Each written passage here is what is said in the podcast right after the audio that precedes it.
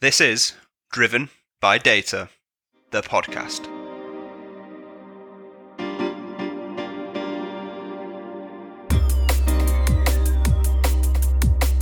Welcome back to another season of Driven by Data, the podcast, powered by Orbition Group and hosted by me, Kyle Winterbottom. So here we are, season three of Driven by Data, the podcast. I'm delighted that you've decided to tune in and rejoin us. We've got some absolutely fantastic content coming your way. So all that's left to say is sit back, relax, and enjoy this episode. In order for your organization to make the best possible business decisions and to make the most of your data, you need the very best people. And that's where Orbition Group comes in. We have a proven track record in partnering with some of the largest brands in the world to the most innovative and disruptive startups and everything in between. We go beyond traditional recruitment services. The organizations which we partner with benefit from the added extras that we offer, such as raising your organization's brand awareness to the data and analytics community, providing you with insights into the current market and your competition, benchmarking you against the industry to give you the best chance to successfully attract the best talent. We want to become an extension of your business to identify, engage, attract, and retain the best talent possible. If this sounds of interest, please reach out today by visiting orbitiongroup.com. Welcome to Driven by Data, the podcast, season three. Today, I'm delighted to be joined by Deepak Jose, who is a analytics thought leader, very known on the data analytic conference uh, scene, uh, event scene, uh, and currently the global senior director and head of one demand data analytics solutions for Mars Wrigley. So, Deepak, thank you very much for agreeing to give up some time and join me today. Thank you very much for the invitation. I'm, I'm looking forward to this conversation. Very excited to be here. Perfect. Well, uh, the pleasure is uh, is all mine, um, but equally as excited to to jump into what we're going to discuss today. So, I guess where we always start, Deepak, is by asking our guests to give themselves a brief introduction, I guess, into their background and, and journey to date, if uh, if you would. Absolutely. I'll I'll start with my educational background and then my experience as well. So, I'm uh, originally from the south of India, uh, from Kerala. I am a mechanical engineer by trade. I graduated in mechanical engineering from National Institute of Technology, Calicut. My first job out of my engineering college was with uh, uh, ABB, Asea Brown Boveri. I started as a management training. Uh, it was a very important job for me professionally and personally personally first i met my wife there um, and uh, we are married we live in new jersey. So I, I know her for a period of time. I met her as my colleague first. Um, uh, i played a, a, regional and global role for abb uh, while doing my job at abb i was really passionate about uh, doing my higher education in the united states. And i was really passionate about uh, data analytics and digital transformation. So I, I did my MBA from the George Washington University School of Business. And I also did a graduate analytics certification. The my training in the CPG and retail industry started with my stint with Coca-Cola Company. I played a role for Coke globally, uh, Coke in North America, and also worked for a Coke-owned bottle bottler called uh, Coca-Cola refreshments, different roles from an end-to-end value chain for Coke. Uh, I learned a lot there, uh, and I think uh, uh, it is one of the best places in the world to learn about marketing and brand. Uh, later on, I left Coke, worked for a private equity running mobile insurance, and I also did analytics consulting for one of the category defining company in the analytics services space called Mu Sigma. Um, I was I enjoyed my stint quite a bit with Mu Sigma. Uh, I loved consulting, the ability to work with different clients. Uh, but my then girlfriend and my now wife, she told that uh, you are traveling 99 percentage of the time so either you leave consulting or leave me so here am I, I found a job in uh, uh, a corporate uh, thanks to my leadership in Mars Digital Technologies. I've been with Mars for slightly close to five years. The first two and a half years I was with Mars globally, supporting all the different segments of Mars. Mars Wrigley, Mars Pet Nutrition, and Food and Multi Sales. Uh, doing a corporate cross segment role. Uh, and uh, close to two years back, I joined Mars Wrigley as the global senior director and head of One Demand Data and Analytics Solution. Mars at Mars, we generally say uh, the world we want tomorrow starts with how we do business today. This is one of the most purpose driven companies I've worked for. I'm really excited to be here. Excellent. Well, um, a very interesting and, and fascinating career journey. Um, obviously, everybody knows Mars, right? Um, and me included have had far too many Mars bars. But tell us a little bit more about Mars Wrigley, and I guess then more specifically the one demand data analytics solution practice that that you kind of run there. Wonderful. So uh, First, let me start a little bit more, uh, talk a little bit more about Mars as an organization and Mars Wrigley specifically. See, Mars has uh, four large divisions, as I mentioned. Mars Wrigley, which owns brands like M&M's, Snickers, Extra Chewing Gum. It is the confectionery side of the business. Mars Pet Care is the biggest and largest division for Mars. They it has Mars pet nutrition brands like Pedigree, Royal Canin as a brand, and they own pet hospitals like MVH, VCA, Banfield, uh, etc. And we also have the food and the multi-sales segment. Now, within Mars Wrigley, uh, I think the theme of one demand is something quite unique, and it came from the leadership team, from our uh, president itself. The I want to talk a little bit about the theme of one demand.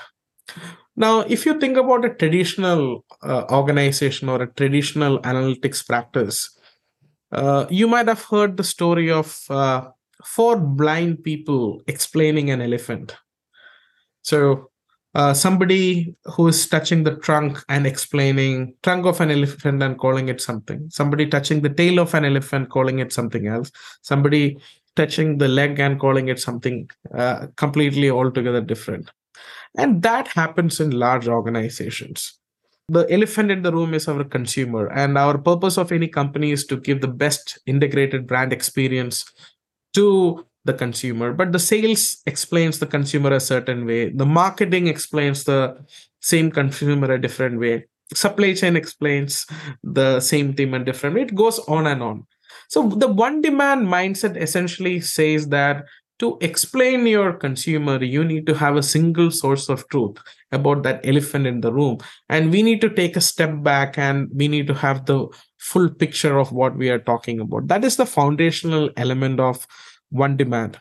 The key theme of one demand is while uh, organizations and our organization is also successful because of the functional expertise like revenue management or a pricing or e-commerce or portfolio etc at the same time we need to break down the functional silos and we need to think about the one demand mindset. How can we serve our consumers better? Now uh, it is a vision from uh, the president of Mars Wrigley, Andrew Clarke, which is uh, endorsed and it is run by our Chief Growth Officer, Gulen. And I am part of the team uh, under uh, the chief, uh, the head of vice president of data analytics, and also inside the human intelligence function. Very excited to be here. Um, uh, again, I am very thrilled to be representing the team to showcase uh, the work. Uh, again, the key message is like there are a lot of people working really hard uh, between the data engineers, the data scientists, the DevOps engineers, the business translators, the data scientists. That's the analytics solutions team. Then we partner very closely with the change management team, the project management organization team to drive the value for the uh, business. Uh, again, it is always a business led and analytics enabled strategy. Uh, that we try to implement. So the partnership with the regional business owners are also very critical for us. Nice. Yeah. So the the one demand team then that, that you're kind of leading and in charge of from a data analytics perspective is to effectively try to provide the single source of truth to help Mars Wrigley provide the best experience to customer. That's that's the kind of purpose of you being Excellent. there, right? Absolutely, absolutely. And while we are doing it, we want to make every de- decision. So, hundred percentage of the decisions data driven as well. Nice, very good. Okay, fine. So, um, I've obviously seen your work, Deepak, and I know that you've been, um, you know, talking uh, on the conference scene and event circuit, and you know, very prominent um, in things like that. Um, I've heard you talk about the story or the concept um, of um, forgive me, I'm going to butcher how you pronounce this now, but is it I- Ikigai? Is that right? Ikigai, yes. Ikigai. Okay, yeah. I, I listened to a YouTube pronunciation, but you know, you never, you can never trust them. Um, but yeah, I, I think that's. I know that you've talked, and when we spoke offline, we talked about this. You kind of gave me the overview of it and kind of why you think it's important. So I think that'd be a really useful starting point for the listeners, just to kind of get your take on that and, and also why you think it's relevant. Absolutely, absolutely. Uh, see, I think there is a book called Ikigai, the Japanese secret for long and happy life. And I think I would recommend it to a lot of people here. So, Ikigai essentially tells about what is the right job or like the right career path for you. See, Ikigai essentially tells that your ideal career should be in the intersection of what you love, what the world needs, what you can get paid for, and more importantly, what you are good at.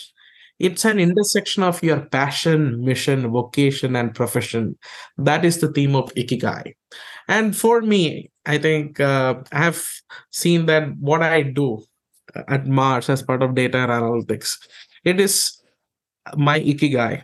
Uh, I mean, this is something which i'm passionate about. Mars gives me the opportunity to drive value not only for driving profitability it has a impact on uh, on people. It has an impact on planet. So that's very important for me and i am building my capability day in and day out. And ikigai is a fantastic concept uh, to have a happy life. So would recommend this to any of the listeners and it's a it's a fantastic concept that you should look into is was that book something that you came across after you were already at Mars, or did the reading the book help you shape See, decisions you make? Yeah, interestingly, one of my colleagues at Coca Cola recommended the Ikigai as a concept, which was wonderful. I read that book, and that has stuck with me for uh, a decade or more on deciding what is the purpose of your life and where you should be focusing. And i think as when you go through uh, the journey as a data and analytics practitioner you always have this question are you doing things right? Uh, is this really want what you want to do? And the, the idea of ikigai has always helped me to be focused on what i'm really passionate about. Mm, yeah. That's really really interesting. I'm just thinking about this now through the lens of obviously the work that, that we do right? As a as a search firm and obviously we have a lot of conversations on a daily basis with people around you know what do you want out of your next role out of the next two roles out of the next three roles? Like what career path are you looking for? Um, so yeah very very uh, interesting. I can point some people to that for sure. Um, so look, let's jump into it then. So i know a couple of the things that you're really big on and talk a lot about are you know the whole component of getting value out of data analytics which I guess, is always timely, but seems even more timely at this moment in time because that um, you know this conversation has kind of popped up numerous times over the last kind of couple of months with you know people tagging me in various linkedin threads and you know how do we get to value and how do you quantify it? And how do you articulate it? And and so on and so forth. So i'm keen to jump into into this with you. Um, i think just to frame it for you then i can get your steer on this as a starting point. I think what fascinates me, and I've said this many times on this podcast before, is that if you were to ask practically any data analytics professional, um, you know, where should you start? most people would give an answer that paraphrases something along the lines of start with the business problem and or opportunity and you work backwards from that to get to a solution around data, right? Um, yet that very rarely happens. So keen for you to tackle that for us as the starting point in terms of relating that back to the kind of the value first mindset. Absolutely. So, Kyle, I think uh, I've been a data analytics practitioner for a period of time. It always, while I mean, I'm glad that people are telling business problem first, and uh, uh, and it, it used to be a, we are a data first company. That used to be the thought process, and how it transpired was I mean, 15 years back, there used to be data warehouses. Probably five to 10 years back, we started building data lakes. Uh, these days, we are building lake houses, right? Or maybe we, we might be building data meshes in the future. So, again, it always started with building millions of dollars to build a data foundation. And sitting on top of that, we will generate some knowledge and insights, which would generate this insights would generate some actions, which would create some small value it has always been the structure. At Mars, when we uh, started the data analytics practice, we wanted to really implement the business problem first mindset. And we went on to say that it's always going to be business problem first and data second. And that is very important. So once we clearly started understanding what are the business problems, we started prioritizing the business problems that we want to solve for because our resources are never unlimited it is always limited.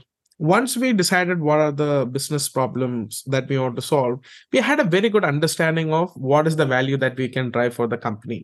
From that value we want to understand if you want to drive those value what are the actions that you need to take. For taking those action what is the knowledge and insights you need? And for that what is the data that you need to have? Now instead of doing a battle around data sources which we don't have a clear idea for understanding for we change the structure this way. Now what does that mean? We started thinking a decision back approach. We want to understand what are the different kinds of decision that we need to take. And for taking that decision what is the decision back approach that you need to have? And it has worked really well for us at mars uh, our key sponsor of uh, our current program, One Demand Data and Analytics, uh, is the CFO of the company. The value is uh, there is a significant value that we are driving for. I won't be able to share the value, but we have a significant value that that is being asked by the organization to deliver, and we have been doing a pretty good job at it. Now, that is the mindset that we need to build as a data analytics practitioner. It is the fundamental change from having a cost center mindset and moving towards a profit center mindset. So we should not always should not be only talking about how can we cut the cost, how can we uh, reduce my analytical spend, optimize the spend. But let's ask this question how can we generate the profitable growth for the company? And how can you make yourself a profit center? Yeah. 100%. So I'm really keen to jump into the whole cost center versus profit center discussion.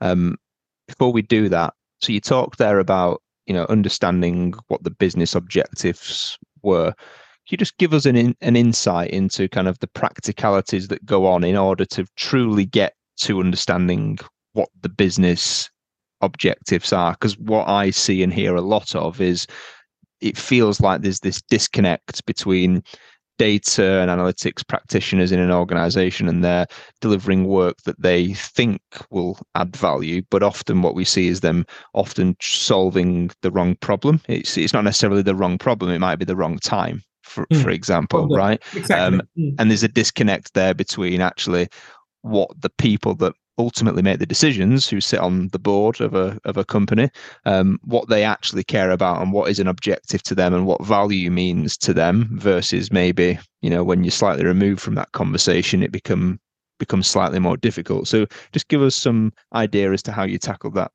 yeah kyle fantastic question kyle uh, it always starts with the top down vision, uh, top down vision from the leadership of what is the direction and what is the strategy that your organization wants to achieve. Now, for Mars Wrigley, that comes from our president for the Mars Wrigley segment. Now, when it comes step down each step down it goes to our chief growth officer then it goes to the functional domain presidents where like say revenue management they have a clear target for the next few years route to market on field sales capability improvement or distributor management they have a specific target. And it always starts from top down and every functions has have these targets. Now what we have started doing quite effectively is that we are starting to collaborate really well with these functions or the domain leadership team. And now we understand what are the key top three or four business problems each of the domains want to solve and what we have done so working with each of the domain heads and our from top down standpoint with my boss and his boss etc we have done a fantastic job when it comes to prioritization on beginning of 2023 we knew here are the problems that we are going to go after.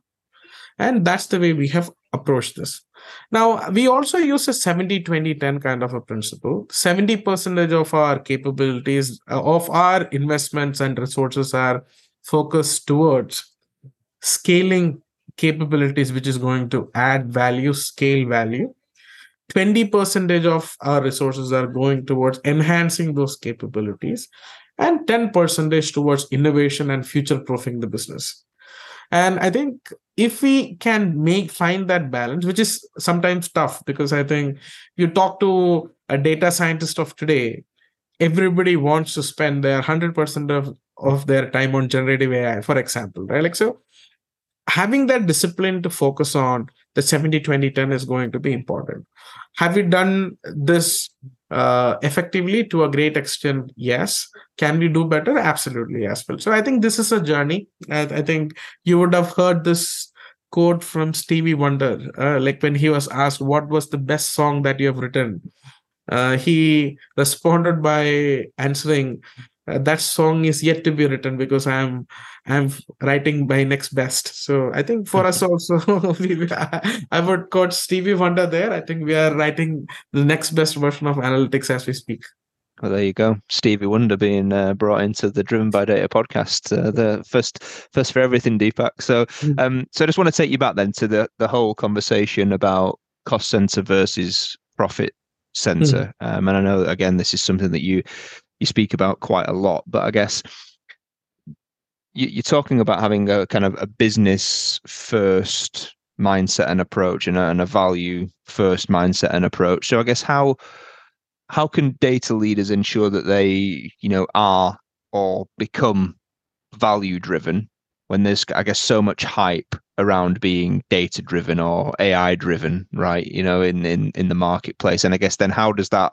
what's the relationship then in terms of the knock-on effect that that has between the cost center versus profit center debate see i think um, i think it is easier for everybody. I mean, see, if you're a data scientist, if you're a data engineer, if you're a technologist, generally, it is quite natural for them to feel really excited about the next version of the technology. And it is a very normal thing. That is, that is something that we have to acknowledge right? Like obviously technology is going to redefine what we are doing today. And if we are not passionate about technology i think uh, we are in the wrong business. It, there should always be a continuous learning mindset. But the key question that we should not forget is like, what are we trying to accomplish? See, I started my story by see, for us at Mars, we want to create an integrated brand experience. That is, I mean, you would have heard uh, this quote from uh, Sam Walton, the legendary founder of Sam's Club and Walmart, right? Mm-hmm. Like he mm-hmm. once said, the goal of any company is to drive a customer service that that is not just the best but legendary right even after decades that still holds true for large brands and large retailers so we need to be very clear on what is the vision that we are going to accomplish and if we are very clear on that business focus and the role of analytics or role of technology is to enable it and if we have that clarity in mind if we have that clear vision in mind i think that is going to be uh, very important see end of the day uh, I, have I've during my analytics consulting days also. I think every three to four years, every organization, large organization, goes through a change. Now, I think you the the areas where we have seen people are doing successfully really well is where they are able to articulate what is the value that they were able to add to the organization.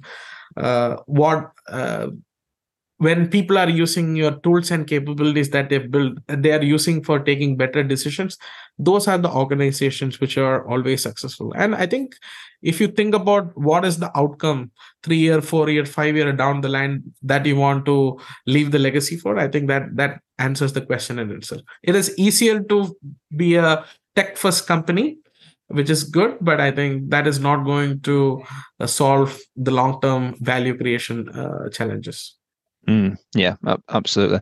I guess having that value first mindset then is that always and I guess relating it back to the whole kind of cost center versus profit center is it always in your opinion based around getting back to how the impact on the bottom line for want of a, a better phrase or are there many other things there that no, you know quantify value yeah i think that uh, value uh, is uh, not always bottom line. And there are cases or areas where the value can be measured through a profitability or like a revenue growth.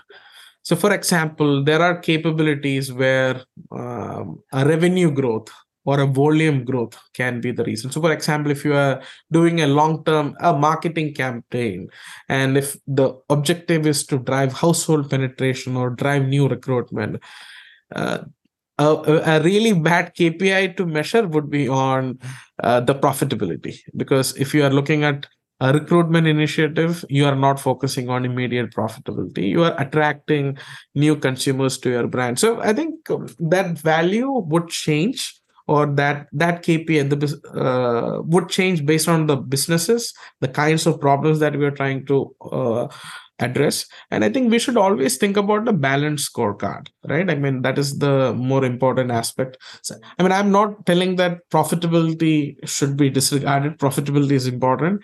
Revenue growth is important. Sometimes it can be volume growth. Sometimes it can be household penetration. Sometimes it can be recruitment. So depending on your organization and your organizational priority that balanced scorecard is going to look quite different. Mm, yeah. So talk us through the balance scorecard as a concept so again, we leverage balance scorecard uh, in many of our capabilities, uh, which we are building. So uh, some of the capabilities that we are building, we have a capability called integrated 360. Okay, so that we are building, rolling it across the globe. So one of our regional presidents, uh, uh, he asked this question: Say, if I have one additional dollar to invest, where would I put it? Would i put it in media? Would i put it in shopper marketing or consumer promotion? Would i put it in e-commerce or would i put it in trade?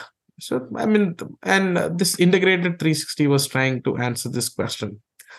Now one easier way to solve so again this is a very tough organizational problem to crack. But i think one of the kpis could be let's say short term profitability right?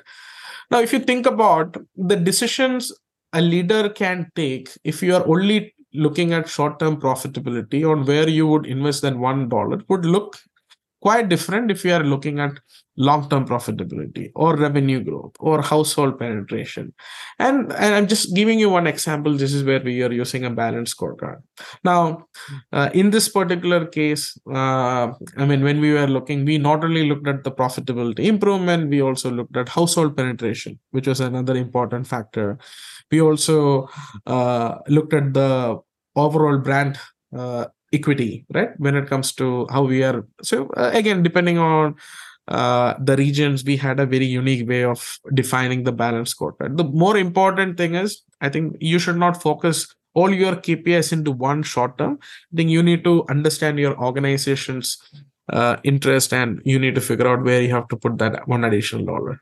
Mm, yeah. Interesting. Very good. Um, so silos, obviously, again, something that um, we spoke about offline. Um, in big organizations, especially, are very common, right? And and I guess often can be a, a bit of a cause of frustration or challenge for many data leaders um, that can sometimes detract or, you know, um, become an obstacle in terms of realizing value how have you gone about in your career breaking down silos? And I guess quite timely, given you know your role in the one demand team is to create that one picture, right? So it's a fantastic question, Kyle. I think uh, I'll give you a few aspects, and it is going to be a long answer to a very short question, is what I would say. The first, I think I want to talk about how to build a technology solution or how to build a data product when it comes to breaking the silos. So that's the first aspect that I'll address. And second, I want to address the organizational culture and change management associated with it.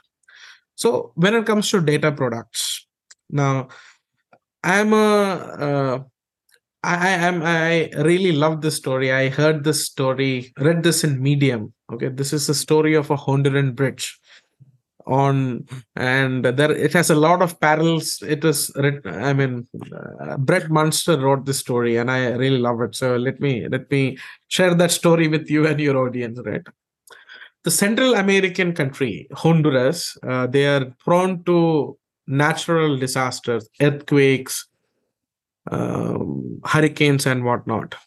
So in the 1940s 1930s the Honduran government collaborated with the US government to connect to vast majority of land, which was separated by a river. They built a bridge. It's called the Choluteca Bridge, and they connected these two vast majority of land.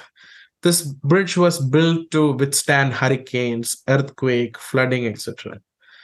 Now, this bridge was built. This bridge was built to last this became a popular tourist destination as well uh, because of uh, in the country you know what happened several decades later another hurricane hit the country hurricane mitch now because of the hurricane there was a lot of rain a lot of flooding and uh, now the river changed its course now you have a bridge with no water under the bridge yeah?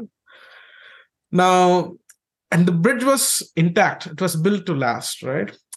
And uh, but what is the use? Now river is, uh, has changed its course. And this this is happening to large organizations as well. So 3 years back we were hit with a big natural disaster pandemic. For companies like mars our consumer preferences started changing significantly we started having more and more e-commerce customers. Uh, our e-commerce uh, decom share of business significantly grow. There were new companies like Instacart, Deliveroo, Delivery Hero that became prominent. people have started started ordering online and brick and click significantly. Now, if we had built a solution which was only built to last, not built to adapt, we would have been in a lot of trouble right? So the first thing to break organizational silo whatever capabilities that you are building you have to build to adapt. Um, by build to adapt it means three things for me. You have to build your solutions in a white box model. Essentially you need to own the ip you need to have a ownership of their data engineering level the data sciences level etc so that when you get a new data source you can easily ingest. So build it at a white box Second, build it in an interoperable way. Now, the data foundation that is built for revenue management should be able to be uh, used for the data foundation uh, for your media analytics. Don't create, so make it interoperable. The third thing, think about the system thinking, like in an interconnected way. That is another important aspect of it. And so, the first question, the answer, first part of the answer to your question, how to break the silos instead of building to last building to adapt build white box build interoperable. You own the intellectual property. That's going to be very important. So that is the again i talked a lot but that is the easier part of the answer. The second one is the more tougher part is like influencing the organizational culture and change management. What i have learned in my journey and i think uh, change management is the most significant thing. Now change for every dollar that we are investing on building an analytical tool i think if we are spending that one additional dollar in change management or organizational cultural change we are going to have exponential return. Now in large organization one way to deal with complexity is to break down a large problem into small small individual problems which can be operated in silos now, this can be this can work in the traditional environment where the brick and mortar business cannot interact with the online business. Now things have changed. It's an omni-channel business. I might decide to order online and i might decide to pick up from store. So in a business like this it is not going to work. So that cultural change is a long term aspect. And that cultural change can happen through training and upskilling which is an important part of it. Data and analytics training is very important for our organization. Another aspect is uh, the leadership buy-in and support. Uh, the organizational culture when the leader starts asking data driven questions then only the associates will uh, give data driven answers. And the last one is the processes. Uh, we i mean at coke and mars we have this joke that sometimes our processes are uh, in the Jurassic level when it comes to uh, digital processes, right? Like, I mean, so how can we embed these digital capabilities into uh, the current generation processes? That's going to be another aspect. Now uh, again we have a large team working on this. We are quite excited about the progress our teams are making but i think there is a lot of journey uh, that uh, that is ahead of us to make it truly future proof business in my opinion mm, yeah. Really interesting. I like the concept of build to adapt. Um, that seems seems really uh, really logical. So uh, i'm going to ask you a tough question now, Deepak, if you were to put, I guess, the success that you've achieved throughout your career and then currently at Mars Wrigley, because obviously you've got quite an enterprise view of Mars Wrigley as an organization in terms of the work that data analytics supports across different functions and domains, which by the very nature of how businesses operate, that's where silos stem from, right? You know, each function doing their own thing what what would you say has been more important? Is it the build to adapt, or is it the changing the culture towards how silos effectively become to be? I think uh, my answer to this it's uh, not A or B. It is A and B is what I would say. Okay. Uh, I I don't know if you have watched the series, uh, The Last Dance from mm-hmm. Michael Jordan. I think um, yeah. Uh, I think uh, in one of the episodes, I think if you have not watched it, I think I recommend everybody. Uh, I don't get, uh, I don't own Netflix shares, but I think you should definitely check it out. Uh, Last Dance by Michael Jordan. In one of its episodes, right? Like, I mean, it talks about the coach, Phil Jackson. Um, I mean, Chicago Bulls got beaten up really bad by Detroit. Uh, and Detroit had some strong players, and they were talking about how Chicago Bulls came back and defeated Detroit, right? Like, I mean, it's not one thing. Now, Bulls had Michael Jordan. Uh, it had Scottie Pippen, right? Like, so uh, Phil Jackson, the coach of the team, he talks about how he moved away from a, a Michael J- Jordan focused team to a uh, Michael Jordan first mindset to a team first kind of a mindset, right? It's a fantastic story how he changed the team's mindset, and that's fantastic. I think for us, for us to win, it is not really about analytical tools. Analytics tools are generally the Michael Jordans of uh, what a data analytics practitioner would like to tell. Hey, we have this fantastic Gen AI tool. We have this fantastic tool which can do wonders. And that needs to move towards a team mindset of how can you put these tool in the hands of a sales associate who have been doing this job for last 10 to 15 years? How can you make them adopt it? How can you make them use it? Uh, it is also having the right kind of processes that we have implemented in place so that it does not go away. It also has to be the right kind of change management and cultural change if we have if we done the right kind of changing? Have we made it easy for these people to use it? So instead of putting a tool first mindset to a team first mindset. Putting uh, as a data and analytics practitioner you need to put yourself in these users shoes right? I mean that's the way we need to think about it.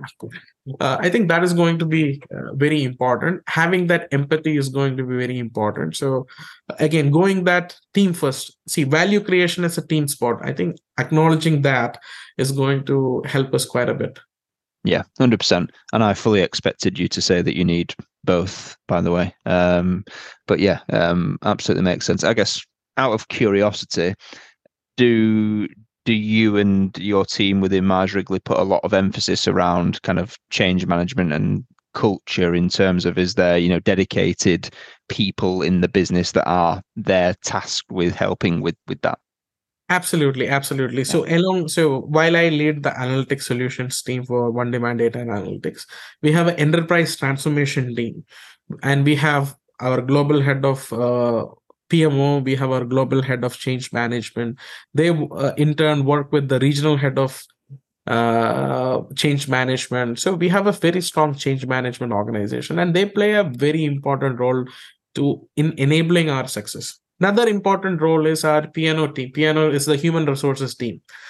Now, when it comes to training and upskilling, I think our PNO team is doing a fantastic job. So they are uh, running training to upskill top 100 leaders of the company, which is at the executive level. They are also helping run training programs for what we call as the business product owners uh, very focused training. A uh, couple of weeks back we had a digital upskilling day in uk where we had a we, we call it the odda mission possible training where the team was it was it was it was a fantastic training program. Kudos to the training team. So they were engaging with associates uh, irrespective of the level. I mean this was one of the most well attended training program they were doing data driven storytelling. They were talking about generative ai so i think training and upskilling plays a big role. So pno we, we call it uh, people and organization which is the the hr practice. So pno plays a big role as well for us. Yeah absolutely. I mean it's fascinating to to see the kind of the growth and maturity in those kind of change management and transformation teams as it relates to data and analytics. You know we've seen a huge increase around you know how organizations are, tackling that and hiring people dedicated to that which is is mm. great to great to see. Um, conscious of time deepak um, and it'd be remiss of me to let you leave without asking you something about generative ai given uh, given where we're at on on that topic. Um, so i guess in terms of you know you've got a, a goliath organization like Mars and Mars Wrigley in it, its own right. I guess how how do you go about building an op model that allows Gen AI to work and leans into that kind of value first approach? And how do you do that responsibly? Very good. So I think uh, it's a very good question and it's a loaded question. I'll talk about Gen AI strategy first and the second aspect on leveraging Gen AI in a responsible way on generative AI strategy. So we have a strategy which which is what I call it as a very simple framework that we have developed called do things, do things better, and do better things. Do things would entail uh, automating a lot of manual led tasks, which includes having a chatbot, having a conversational AI, and uh, having automation, right? Like when so do things do things better would entail activities including uh, knowledge answering or like summarization or new content creation etc so the do things and do things better the level of complexity and the opportunity to drive value has significantly increased in this framework and the final thing is do better things. So how can we innovate uh, leveraging generative ai for a new product? The next thing is how can we drive some hyper personalization for some of our products to some of our consumers right? Like so depending on there are different different segments in which we are focusing on right?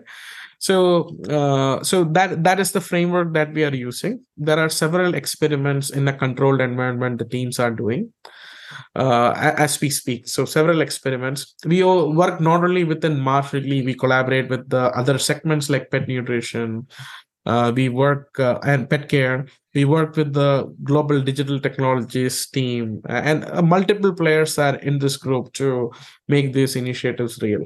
Uh, and there is a significant size of price which is sitting out there. Uh, I think we we call many things transformative, but I, I truly believe that generative AI is going to be transformative when it comes to value creation.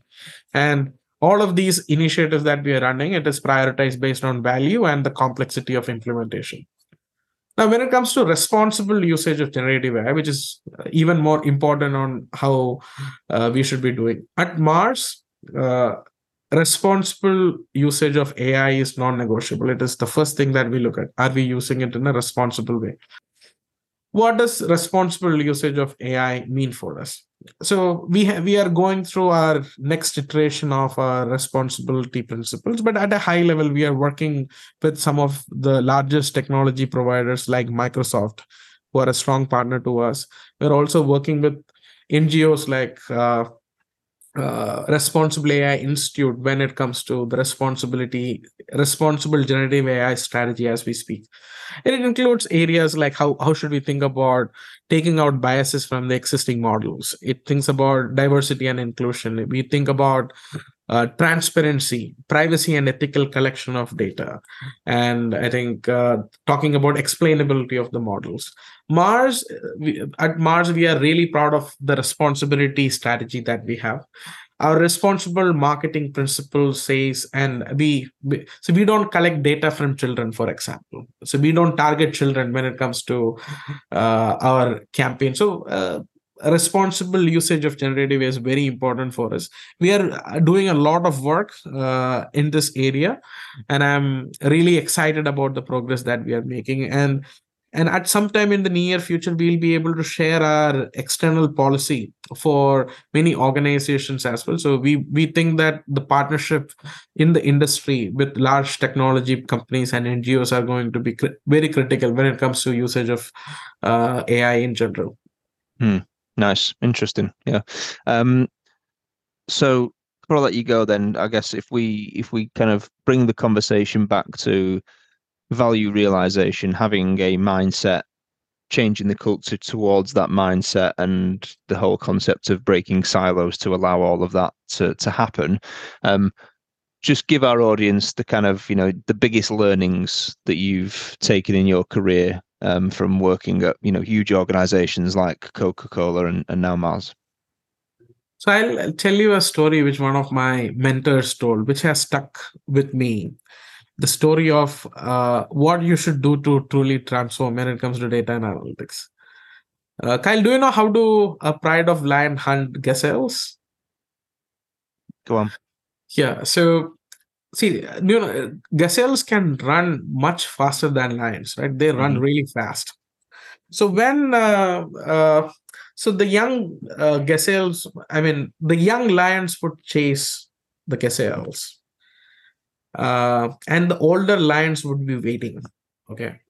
Now when the gazelles are close by the older lions would just jump and roar on the top of its voice the gazelles would get so scared. They it would be i mean they would be like a deer in front of a headlight right? Like they are so scared and they can't move. And that's how the pride of lion would have them for their lunch. But do you know how do some of the gazelles escape right? The gazelles who escape they see the lion roaring on the top of their voice but they don't stop running. They continue to run and they can simply jump through them because they are much faster they are much agile. So my mentor once told me this story that a data scientist practitioners are like these young gazelles they are fast they are agile but and the old lions represent the orthodoxy in the company. Uh, you don't want people don't want to change and they can eat them for life. So, the biggest thing as a data and analytics practitioner is to challenge the status quo. And to challenge status quo, you need the courage. So, if you are a data scientist, you are a young gazelle, have the courage, challenge the status quo, you will be able to transform your organization. So, that would be my closing message. I think. Uh, it is definitely for me it was definitely not technical skill set I've seen people who are really successful at Coke, at Mars, they were able to challenge the status quo. And the biggest thing in challenging the status quo is to have the courage to do it.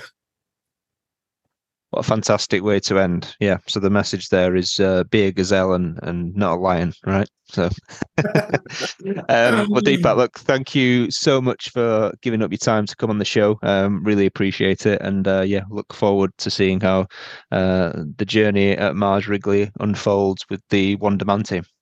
Thank you very much, Kyle. Really appreciate this, and I, uh, I'll give you my closing thoughts as we finish this session. So, uh, I grew up in India, right? Like, so Mother Teresa is one of, and her principles had a significant influence in the way I, how I shaped as a leader. So she once told, "Not all of us can do th- great things, but all of us can do small things with great love." And that is my call to action to all of you listening to this podcast.